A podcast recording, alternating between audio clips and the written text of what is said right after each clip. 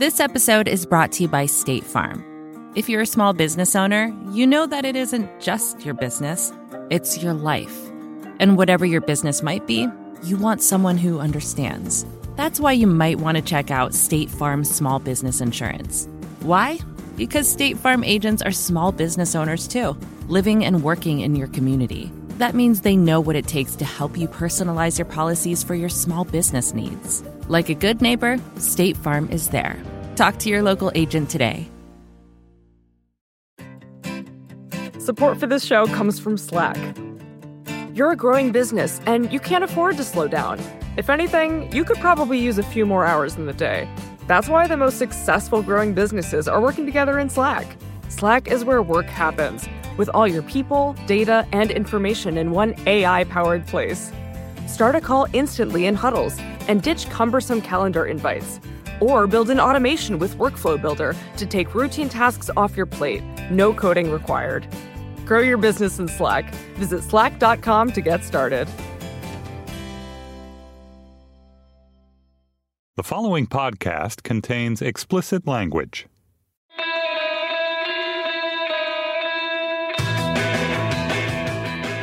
So, this is an episode of The Ezra Klein Show I've wanted to do legitimately since we began the show.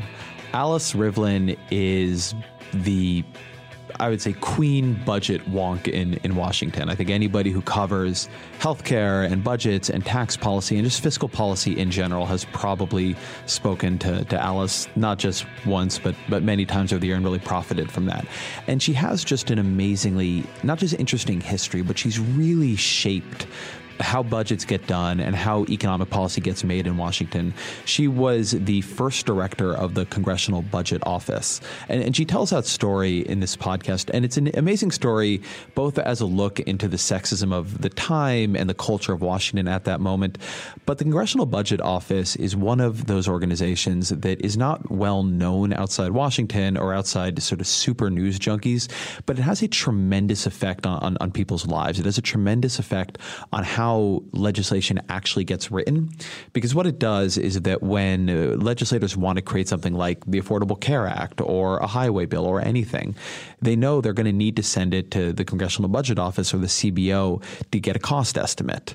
And if they want a good cost estimate, because they, they, they do, they want something that says it's not going to be that expensive so that they're not going to have to cut too much spending or add too much to the deficit or raise too much in, in taxes to pay for it if they want that estimate, they have to build the bill in ways that the Congressional Budget Office is going to certify as being responsible or putting away the value judgment of responsibility as saving money. And so the CBO ends up really being an important driver of how legislation looks at, at the sentence and provision level. It is a organization that its culture and its approach is very much shaped by Alice Rivlin when, when she was its initial director and she began to bring it and create a model for what it has become today. So I'm really appreciative. Alice spent a, a bunch of time with me talking through that story and, and talking through more generally her path to Washington, her background in economics, the way she thinks about budgets and, and, and fiscal policy and Washington more generally. It's a great episode. It's a really interesting conversation if you are interested in how policymaking actually works and how policymakers actually think. She has done everything you can imagine in this town from working with the Federal Reserve to leading the Office of Management and Budget to being a major and important think tanker to being a key member of the fiscal commissions that come around to Washington every couple of years. So she has a tremendous amount of institutional knowledge, which she shares here. Uh, for, for all you policy junkies out, out there, I think this is a really fun episode and I hope you enjoy it. But before we get to the interview, I have my, my normal three requests for you. One is to share this podcast with people. Uh, go on Facebook, go on Twitter, go on Snapchat. Tell people you enjoy this. You can use email. You can actually use your voice and tell people you meet in your everyday life that, that they might enjoy it too. But but please, if you're enjoying it, spread the word. It, it, it's a huge help to me. It really allows the podcast audience to grow, and, and I, I'm really grateful for it. Second is to to listen to my other podcast, The Weeds, which is an all policy all the time podcast with my colleagues Matt Yglesias and Sarah Kliff. I think if you're enjoying this, you will enjoy that. And finally, rate us on iTunes Email me at EzraKleinShow at Vox.com with feedback on this episode and guest ideas for the future. Many of the guests on the show have been suggested by all of you. You guys have great ideas on this. I, I do read those emails, so please keep them coming. Alice Rivlin, it is a pleasure to have you here. I'm excited we get this chance to talk. I haven't seen you for a while. No, that's right. And I'm excited to be here too. So I thought that we'd start a little bit at the beginning here. Tell me why you became an economist. I became an economist in college. I was thought I was a history major. And I still love history. I'm reminded all the time how much I like history. But when I encountered economics in a first year course, I thought, well, this is really more useful. I can imagine it affecting something. And history is all about the past. So I became an economics major and uh, went on from there. What was it you saw in economics that, that felt useful to you? It was public policy. I thought about what you could do. I was of the generation, the post World War II generation, that was very idealistic about world peace and world economy and and uh, how we were going to save the world through interacting. So I never succeeded in doing that, but the impetus was idealism and public policy, and particularly on the international stage where I haven't ended up. So uh, let me ask you, because you've been a great economist yourself, but around great economists uh, for much of your life. You were president of the American Economics Association for a period, if I'm not wrong. Economists hold a tremendous amount of power in Washington. It's it's of the academic disciplines, I think, probably the most salient in, in terms of mm-hmm. influencing public policy. What is it that economists do that have, have given them them this position? And and I guess to sharpen that a little bit more, what separates how an economist thinks about a public policy question from how a history major or just any of us would think about a public policy question? I think it's because economists are trained to think systematically about choices. Now, people who go to business school do that too, but economics is all about choice. It's about limited resources and how do you best deploy them. Part of it, I think, is mythology about economics. It, is thought to be more precise and accurate than it actually is. And I've often thought I was lucky because I was really interested in public policy. And in this day and age, I would probably have gone to a public policy school. And that would have been a mistake, at least at the time I was starting out, because, as you noted, the economics degree gives you a certain prestige that other degrees don't. Why do you think at this point you would end up in a public policy school rather than an economics program? Because economics has drifted away from public policy. It's become very quantitative, very focused on statistical manipulation and mathematical theory. And that wasn't what I was particularly interested in. Do you think that's been a mistake for the profession? Do you think uh, that it has become overly invested in mathematical formalism? I do. And I think it's diminished its influence for that reason. I think of myself now as a political economist, which is a phrase from way back in the Adam Smith Mill days.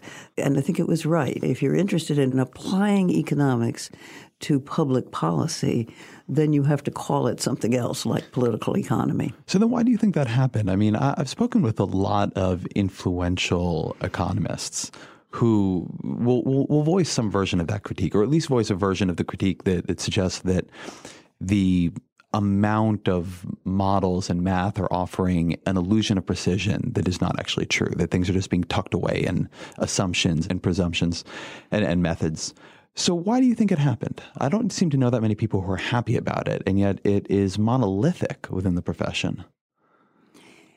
I think it happened because very smart people were attracted to manipulating mathematics and models. It's really fun and it shows how smart you are if you can do that. And that's part of the reason we've attracted so many smart people to Wall Street, where I also think their talent is wasted. I'd love to have some of those really smart quants who are prospering on Wall Street apply their talents to something more important like how do we alleviate poverty and that sort of thing. So I feel like you can take this critique a little bit in two ways. One is that things are being hidden in the models that you need. So, for instance, a, a critique Paul Krugman makes sometimes, which I've always found persuasive, and it, it, speaks to the fall of political economists as a, as a group, is that it's very hard to model power. That isn't something that we really know how to math up very effectively. On the other hand, I think that the counter from folks in the profession, and I know many of them who would say this, is that the previous approach was too imprecise for all, all the failures of, of, of, the modeling and all the failures of trying to run natural experiments and that what you can study is limited by what you can find good data on.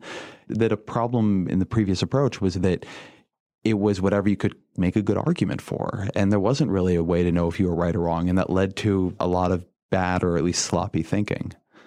I'm not opposed to models. Models can be very useful. Models systematize the past. Mm-hmm. And things change. Mm-hmm.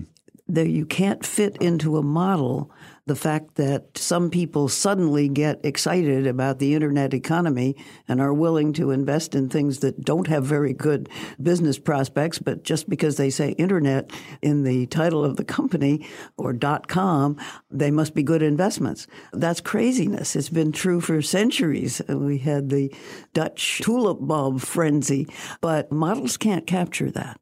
That's interesting. So you are you're at Radcliffe, if I'm not wrong, eh, for undergraduate. Uh, no, I went to Bryn Mawr as an undergraduate and to Harvard Radcliffe for a PhD. Got it. And so, what brings you to Washington specifically? Well, what initially brought me to Washington was a uh, husband who was graduating from law school and uh, wanted to be in Washington, and it seemed like a very good place for me to be too. And when when was this? Oh, this was in 1957. So, what was your first job in Washington? I came to Washington actually on a Brookings Institution fellowship because I hadn't finished my dissertation. And Brookings offered a fellowship for finishing your dissertation.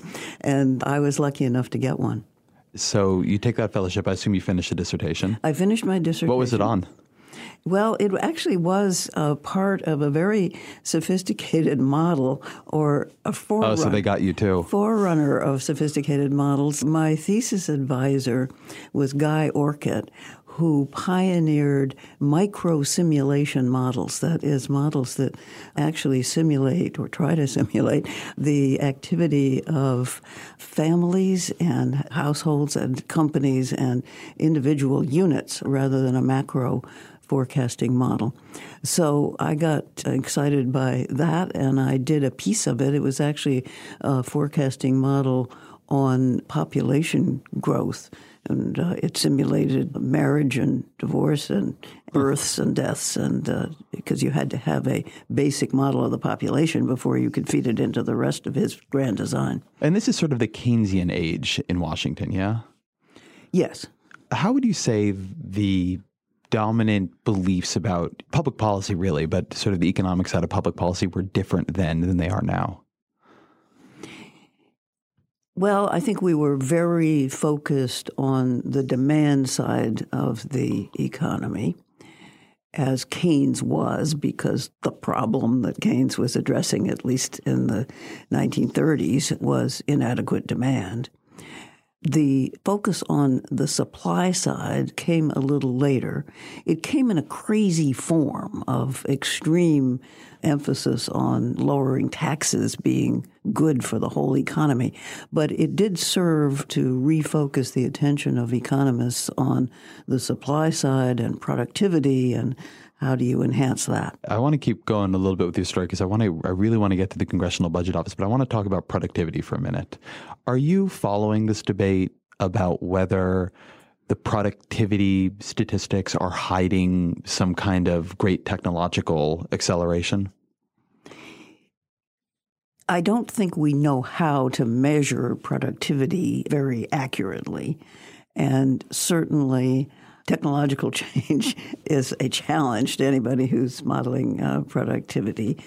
And we now all have uh, cell phones that we didn't have before that can do amazing things and computers that can do amazing things.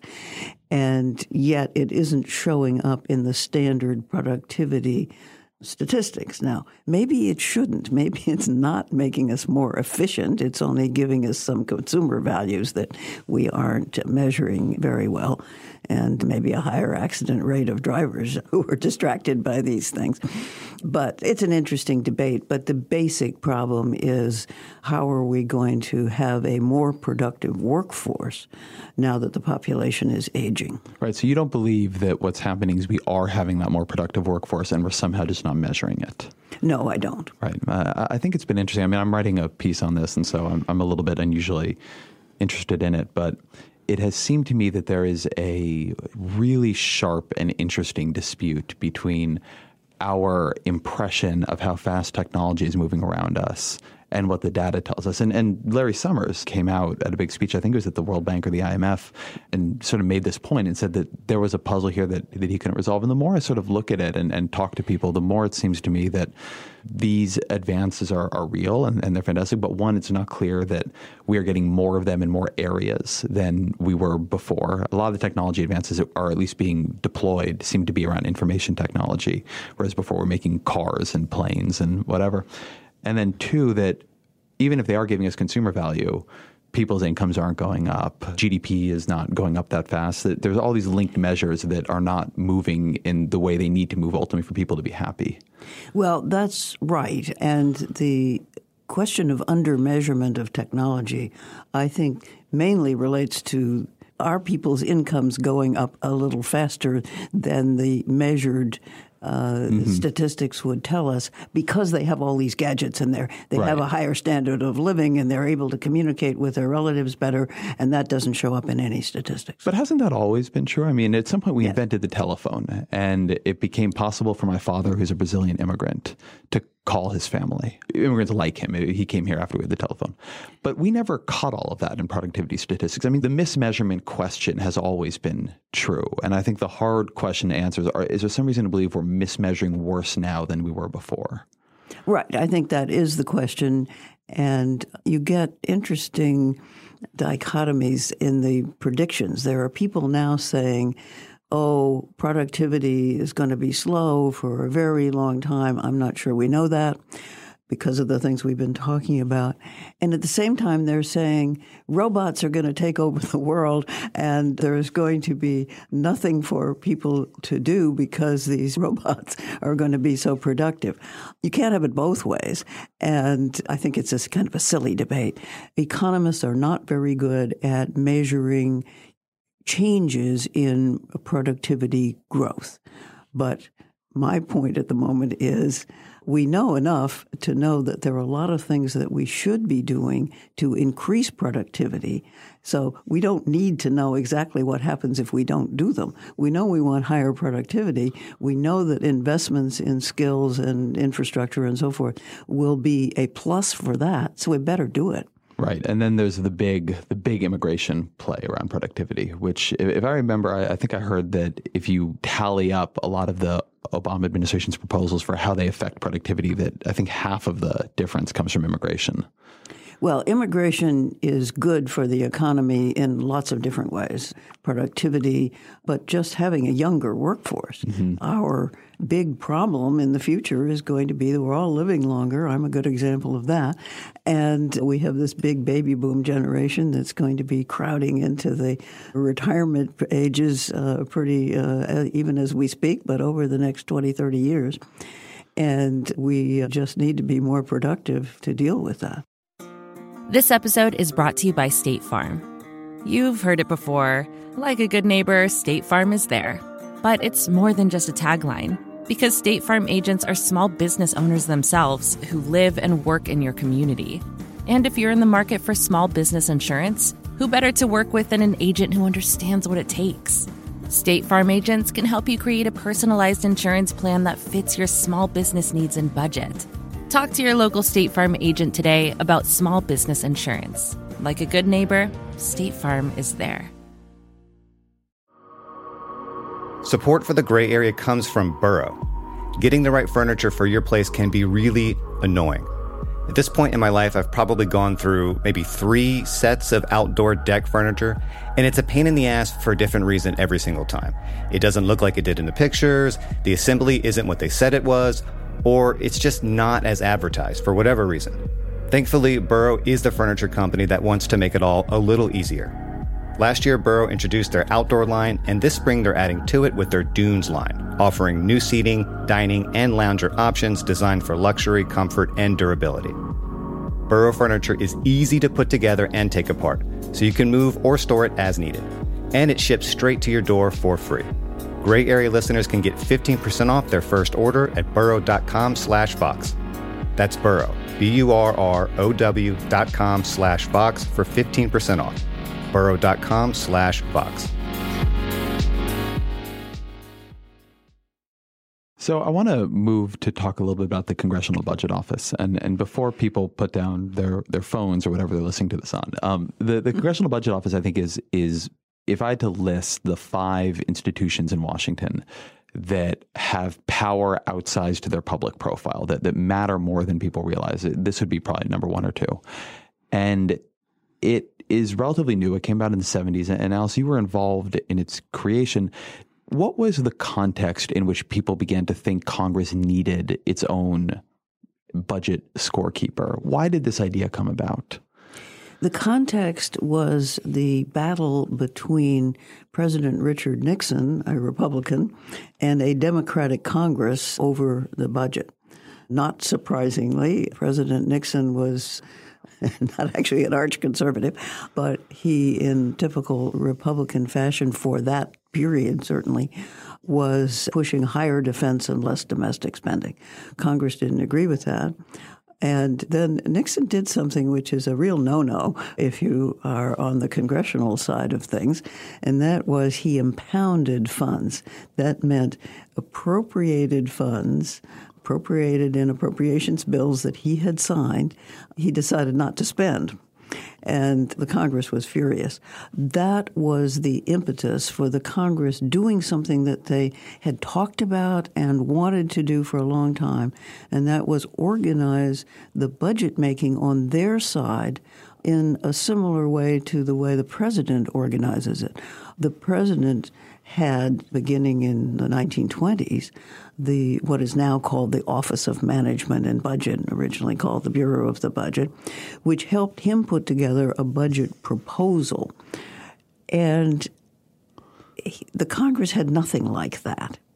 They didn't even have an organized way of dealing with the budget as a whole. They had appropriations committees and subcommittees, and they had revenue committees, but they didn't look at the whole budget, and they realized they had to. So they passed the budget, now called the Budget Reform Act, but was originally called the Budget and Impoundment Act of 1974, which created budget committees in each house. And then they thought we better have an agency on our side that does analysis of the budget and projections of the numbers. So they created the Congressional Budget Office. And how did you come to run it? Because there's a, a great backstory there. It, it, you, you were nominated, I believe, by the, the Senate side, yes? Yes. They had never done this before. So here they had this new agency and they had to appoint a director and the statute said that the uh, appointment was by the Speaker of the House and the President pro tem of the Senate on the advice of the budget committees. So the budget committees decided this is our prerogative.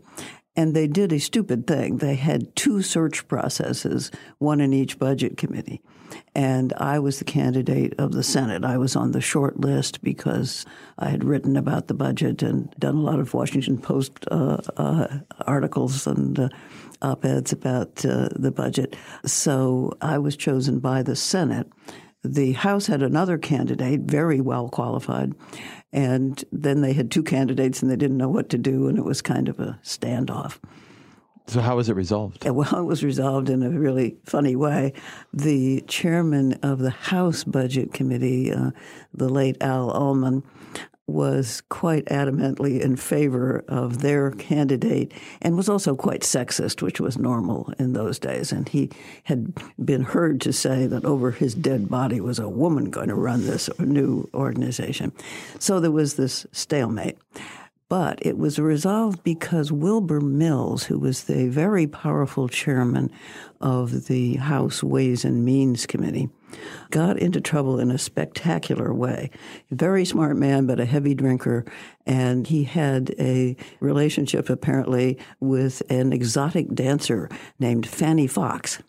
And one night on Capitol Hill, Fanne leaped out of his car and into the tidal basin.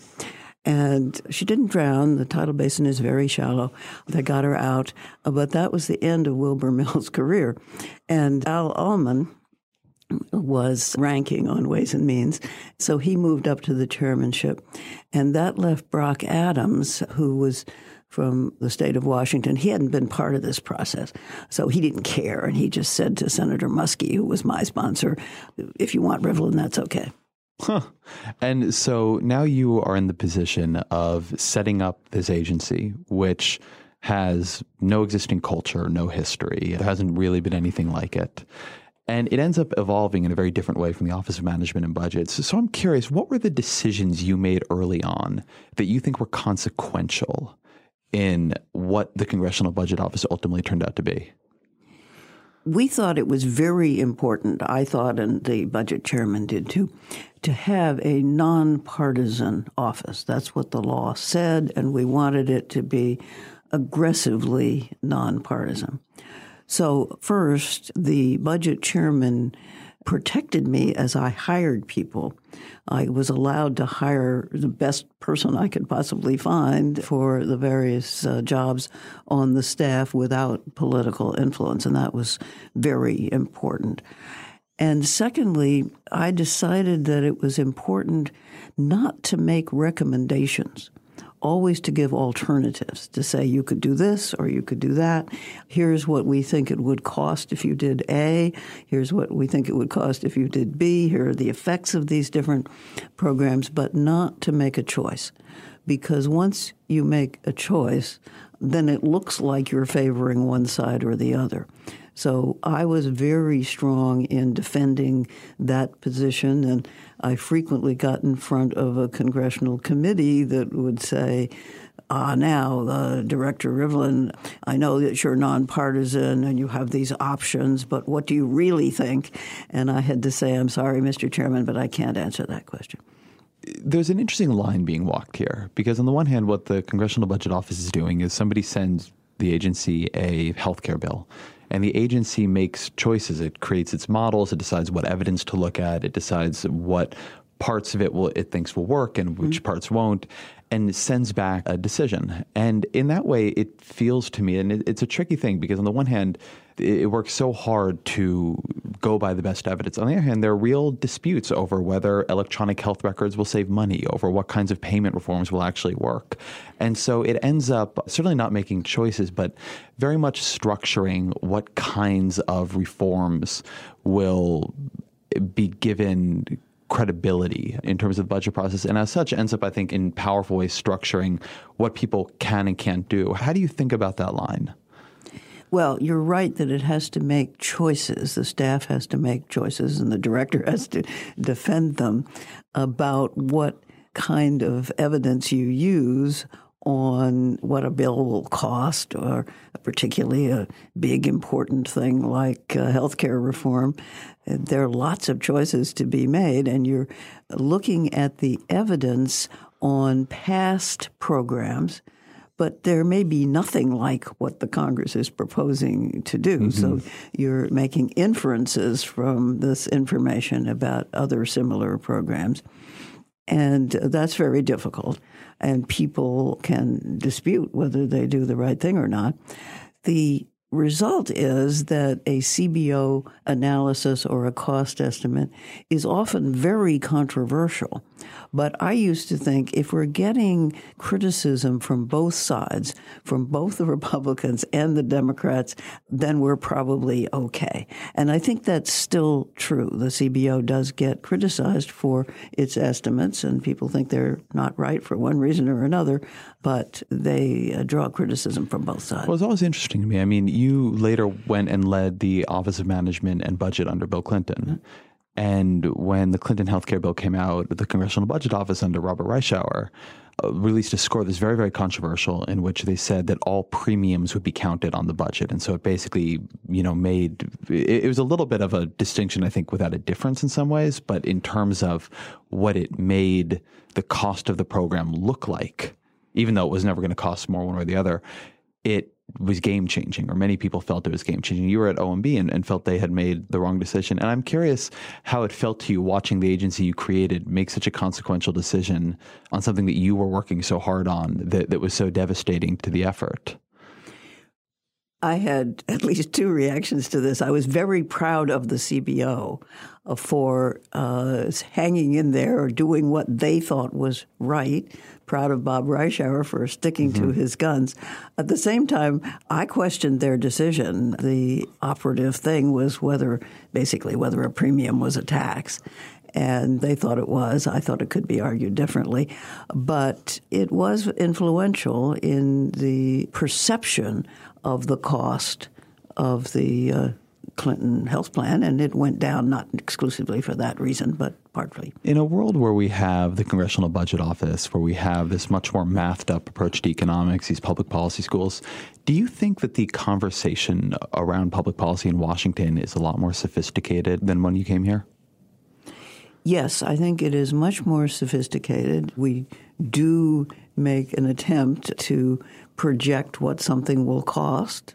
Often turns out differently than the projectors think, but that's an important thing to do. When I first came to Washington, I actually worked in the Johnson administration. And there in the late 60s, we were sending up a slew of bills to the Congress, often without any analysis of what they would cost in the long run, uh, what the effects might be. The idea that you could uh, attach credible numbers to these things uh, was uh, was very new. So my second question on that is okay. So our policy analysis is much more sophisticated. Do you think our policy making is actually better than it was in the 1950s or the 1960s? I think it's more informed, but not necessarily better. The uh, the problem now is that we aren't making much policy at all because our political system has become so polarized that uh, there's almost nothing that the two parties can agree on, especially in an election year. But if they do sit down to talk about what should we do on some big issue like investment in infrastructure, for example, they will have at their disposal much better information about what things will cost and what taxes would have to change to pay for it and things like that uh, than they had 30 years ago. To stand that question for a minute, because it's something that I think about and to some degree worry about a lot, because a lot of my, at least my journalism work, is focused on trying to interpret the best evidence and trying to relay CBO's analysis of the Paul Ryan budget plan and, and, and on and on. And then, you know, sometimes I try to step back and ask myself, is Obamacare, for all its sophistication, for all the complex efforts to bend the cost curve that are embedded in it, is it really a much better designed program than Medicare?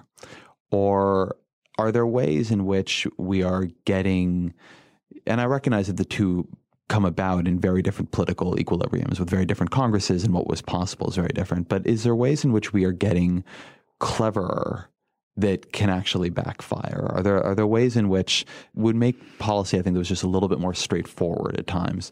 And maybe some of those programs have been more durable and more effective because they were not quite so complex. I think one can argue that, especially from the liberal side. Take Medicare.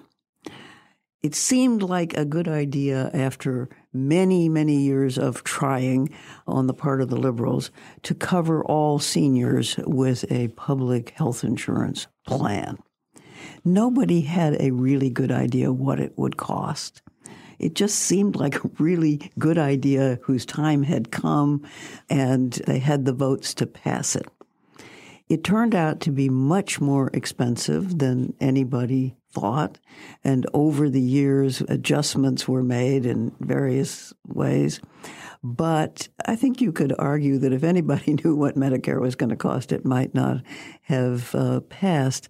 Similarly, early childhood education, Head Start was based on, to the extent that there was evidence, it was based on one study the Perry Preschool Project, which showed benefits, long term benefits for intensive preschool. And everybody said, okay, all the liberals said, we'll do that. We'll enact a national program on this basis.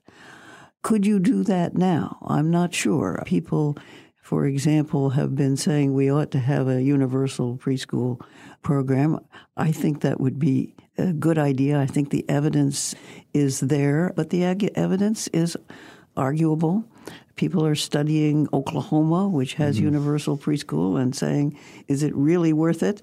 And in the old days, people just thought little children are important and let's do something.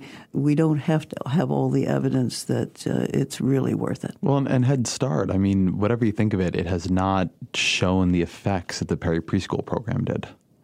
No, because when you have a large national program, you may not be doing all of it very well. And also, the people who were originally the proponents of Head Start had an exaggerated idea of what could happen. You could put four year olds in school for half a day and teach them colors and letters, and it was going to change their whole lives, even if their families were still poor and they were still going back into not very good kindergarten programs. Do you think we ask in this country too much of education to be our answer to almost all inequities or inequalities? Do you think that what you just brought up, the tendency to say, okay, these kids might be coming from an area that is unsafe in houses that have too much lead with parents who you know are never around. But if we can just get them a good teacher, that'll be enough, or at least is often the implicit assumption of the conversation. Do you think that we ask too much of education to be the leveler? Yes, but that doesn't mean we shouldn't try very hard to have very good schools, especially in low income neighborhoods. But it's not the only thing to be done. And there are lots of examples in education as well as in healthcare where if you were looking at the whole circumstances of the child or the family, you'd do a variety of things all at once that would help them learn better, be healthier, be safer. Support for the gray area comes from Greenlight. If you're a parent of teenagers, you might be starting conversations about money management and financial literacy. So often, the best way to learn is to do. But when it comes to money, there can be real consequences to learning the hard way. That's where Greenlight comes in. Greenlight is a debit card and money app made for families. Parents can send money to their kids and keep an eye on their spending and saving. And kids and teens can build money confidence and lifelong financial skills. My kid is way too young to talk money with, thank God, but I have a colleague here at Vox that uses Greenlight with his boys, and he loves it. If you want to help your kids learn about money, consider Greenlight. It's a convenient way for parents to raise financially smart kids and for families to navigate this stuff together. Sign up for Greenlight today and get your first month free at greenlight.com slash gray area. That's greenlight.com slash gray area to try Greenlight for free. Greenlight.com slash gray area.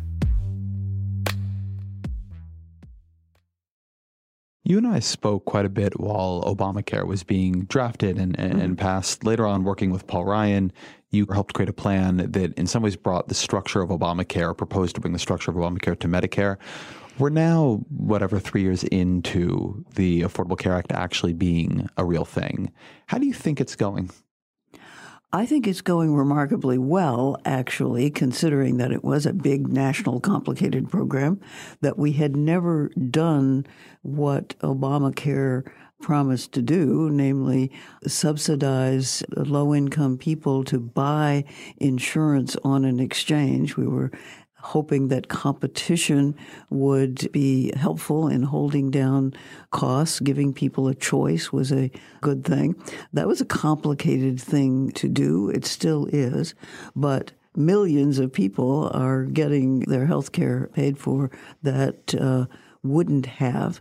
And it's a work in progress. We're learning how to make it better some people think it would have been better to say, well, let's blow up the whole system and have a new one and do uh, Medicare for all or a single payer system. I don't think that was realistic at the time. About half of the American public gets their health care through their employer. Most people like that system. It might have been better to do something else 30, 40, 50 years ago, but we didn't. And Americans don't like change very much.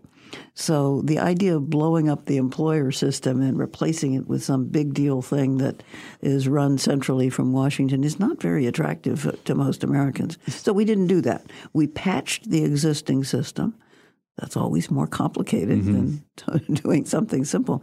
But I think given that it was patching the existing system and filling in a hole for people who couldn't afford health insurance on the open market, it's worked extremely well. So let me ask you about a, a, specific part of it. The part that economists I know, including you, were very excited about was the construction of insurance exchanges, um, mm-hmm. where you would have transparent price based competition between a number of insurers. You would have a lot of consumers to who would be incentivized to shop for the best bargain, so they would actually be pushing insurers to offer them a better product.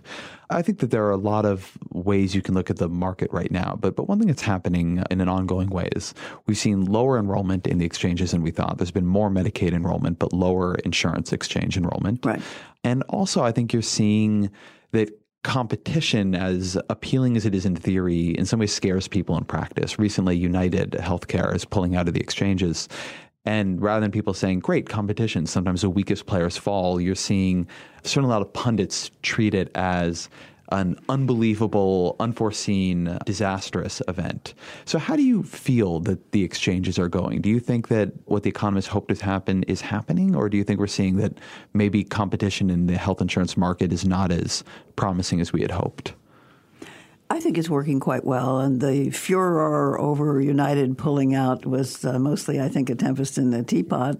Other major insurers are hanging in there and seem ready to expand into that gap, and United was not a major player in any case.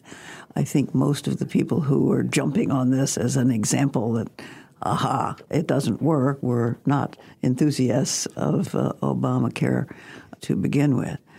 I haven't heard a credible alternative plan from Republicans who like to say Obamacare is the worst thing that's ever happened to us. But I think it would, again, be quite complicated, quite difficult to administer whatever it is they're proposing, perhaps refundable credits for health insurance. That would have a lot of the same problems. Well, Republicans are now led in the House by, by Paul Ryan, who's somebody that you have worked on healthcare plans with, and I've, I've spoken with him a number of times about healthcare. He's a guy who really enjoys talking about, thinking about healthcare. And he had himself a healthcare plan for some time uh, with a number of other members of, of the House Republican Conference.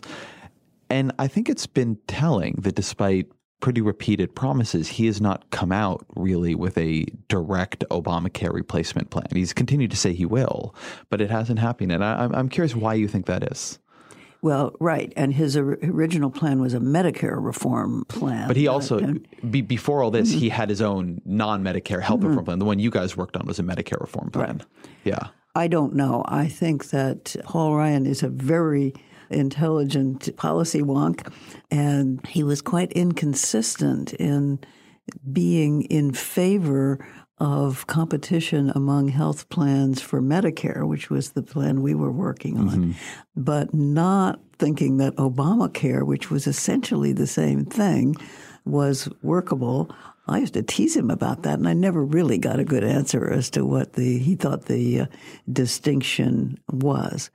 But I believe that a conservative, and he is a conservative, who wants to fill the gap that we have between the public programs and the employer based programs has got to come up with something like Obamacare, though it might be called something else.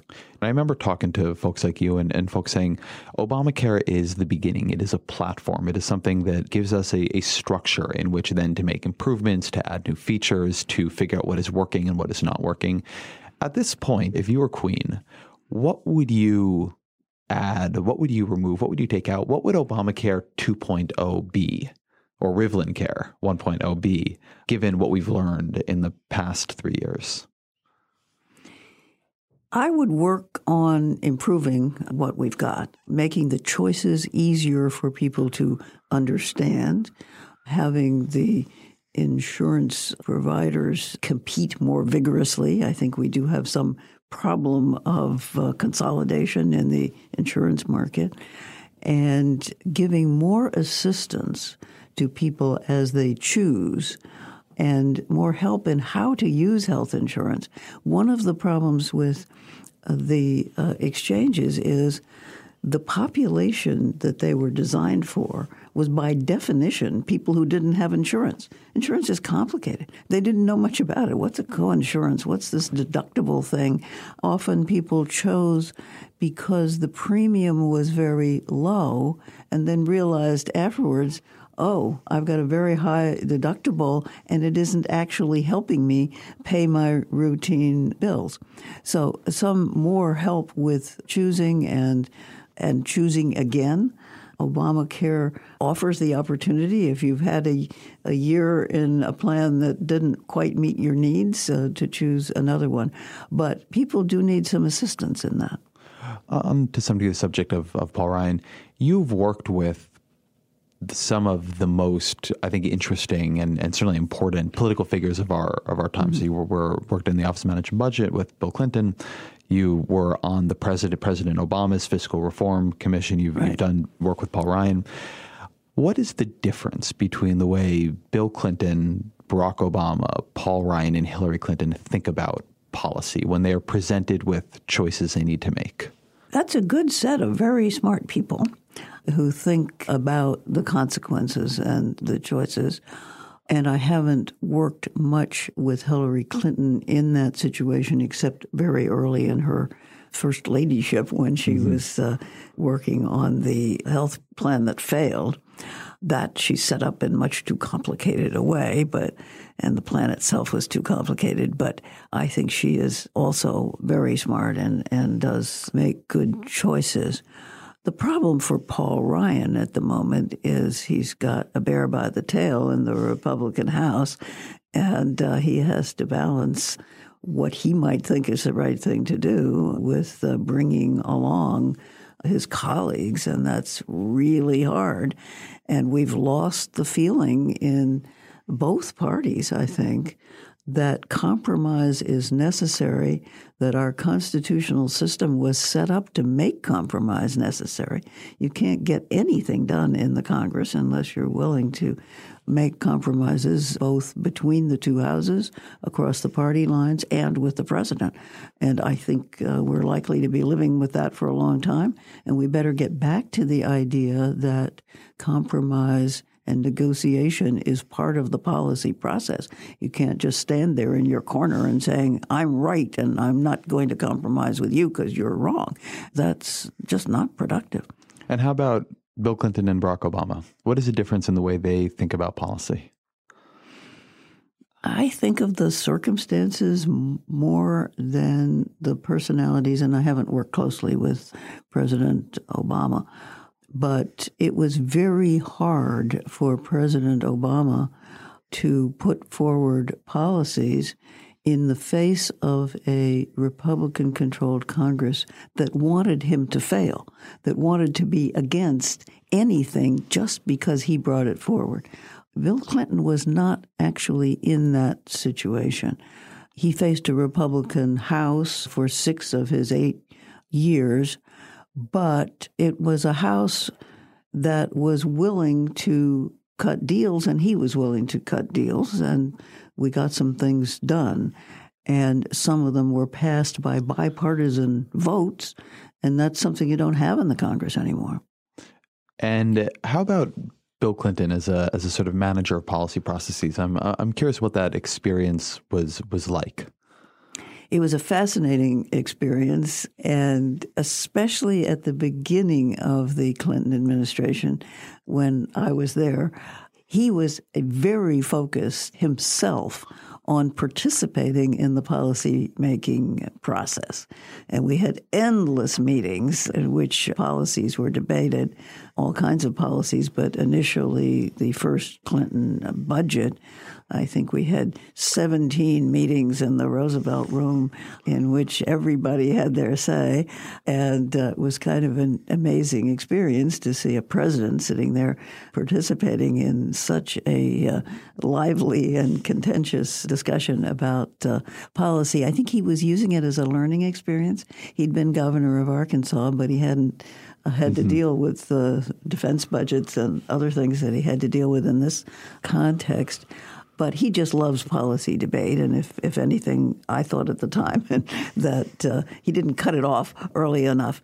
Hillary, who was sometimes in the room, is more disciplined about that. She would tend to move it on and say, you know, Bill, we need a decision here and move on to the next subject. It was very hard for him to do that. Yeah, that is also something I've heard about the difference between them. And also, it's a difference a lot of people who worked for Bill Clinton and Obama say is a big difference. That Obama is a very, he runs meetings very crisply. Like he wants to, to hear it and then move. Yes, that's true. And it comes across in his public persona also. Right. He's he's precise, he's lawyer like, he wants to hear the arguments, but he wants to get on to a decision. So let me ask you a couple more more disconnected rapid fire questions. What is something that you believe is true about public policy that most people think is false? Well, let me come back to my compromise thing. I think some people think there's a right and wrong about public policy.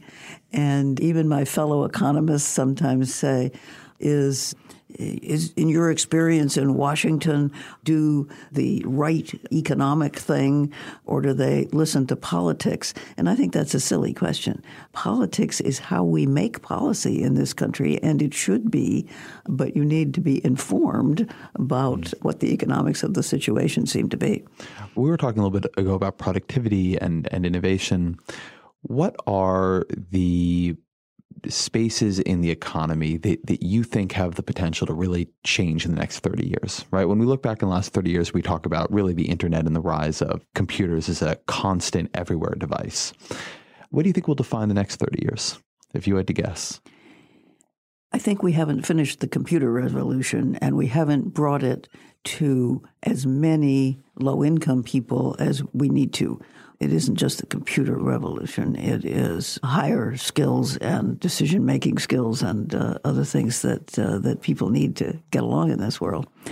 But I think the challenge of the next 30 years is going to be finding meaningful and important work that is rewarded well, that is not manufacturing. We're idealizing the manufacturing economy as if making things were the most important thing. I think the kinds of services that we're going to need, especially for young children and for older people, are extremely important in the quality of life. And yet at the moment, they're not well rewarded and not well taught. Do you think that is a effect of the decline in unions? It may have something to do with that, but actually, unions flourished in the days of heavy industry and manufacturing when wages in those industries were rising rapidly and unions uh, could get a lot of benefits for their members. And they often went too far, in my opinion. They priced us out of the world market by uh, insisting on higher wages and higher health care and higher retirement benefits than the industries could ultimately afford. But so then, if it isn't going to be unions, what is going to take these service sector jobs, and particularly child care and, and, and nursing care, and make them into highly paid jobs? Where do workers get where do workers get enough power to bargain? I think unions may be part of it, but it's also got to be the education of those professions has got to to change so that we actually train people not just to be custodians of children or old people, but actually to make their lives better. And that that's a skill. Uh, so uh, I want to make sure I understand because I think this is an interesting point. So you're saying that the reason they're not highly paid right now is it the people in them aren't skilled enough? That that there is a, a lack of that we have not quite leveled up the profession so that the service it is offering is of enough value to the people who are paying for it. That's what I'm saying. And I don't know exactly how to accomplish that, but I think that's the challenge. But wasn't it the case? I mean, you, you talked about the sort of manufacturing halcyon days, and, and something that I always think about with that is that what we created there was a way for, you know, often relatively low skilled male, typically workers, to have jobs that paid a, a middle class wage. And while I don't want to overread that experience, I don't want to be too infected by nostalgia here. It makes me wonder if the issue here is really skills or it is the power to bargain. Because I mean, there's no doubt even now, whatever people are getting out of it, that they need these services. Just there are enough people who will do them at low enough prices that they don't need to pay that much. And I, I guess it's a little unclear to me what the mechanism by which education would change that would be. Well, I think that is that is the challenge, and the answer is probably both. I mean, you do you do need the employees to be able to uh, to bargain, but their bargaining power will be enhanced if they're actually offering a skill that people need and that makes people's lives better. All right, and, and, and then here's and we've my, got to create the demand for that. Right, and, and so then here's my, my final question, which we ask everybody on this on this show: What are three books you've read that have influenced you that you would recommend others read? Well, one that influenced me a lot is uh, Daniel Yankelovich's book, actually two books. One called "Coming to Public Judgment," which is about how the public actually makes decisions, and it's not all on the basis of analysis. Come mm-hmm. back to your earlier point. And the other one was called something about the power of dialogue. I think we have become a nation committed to debate, which is I win, you lose, rather than to dialogue, which is how do you find common ground. And then one more book. And uh, one more book. Well, let me take a recent one, I think Robert Gordon has done a very interesting analysis of how uh, productivity change happened over the last uh, century. I don't think he's necessarily right about the future. I don't think we know how to predict productivity change, but it's a very interesting analysis this of is, what had happened. This is a rise and fall of American growth, I believe. Right, something like that. I, I had Bill Gates on this podcast a while back, mm-hmm. and he said he believed that book would be looked at like the, the book that promised peace in our time right before World War II. Uh, well, he, he, maybe he that's very, what that's maybe that's maybe that's what I'm saying. I'm saying it's a very well researched history book where I part company with Robert Gordon is on the predictions of what will happen because economists have a very poor track record on predicting technological change or productivity change, which is probably the point that Bill Gates was making as well. Alice Rivlin, thank you very much. Thank you.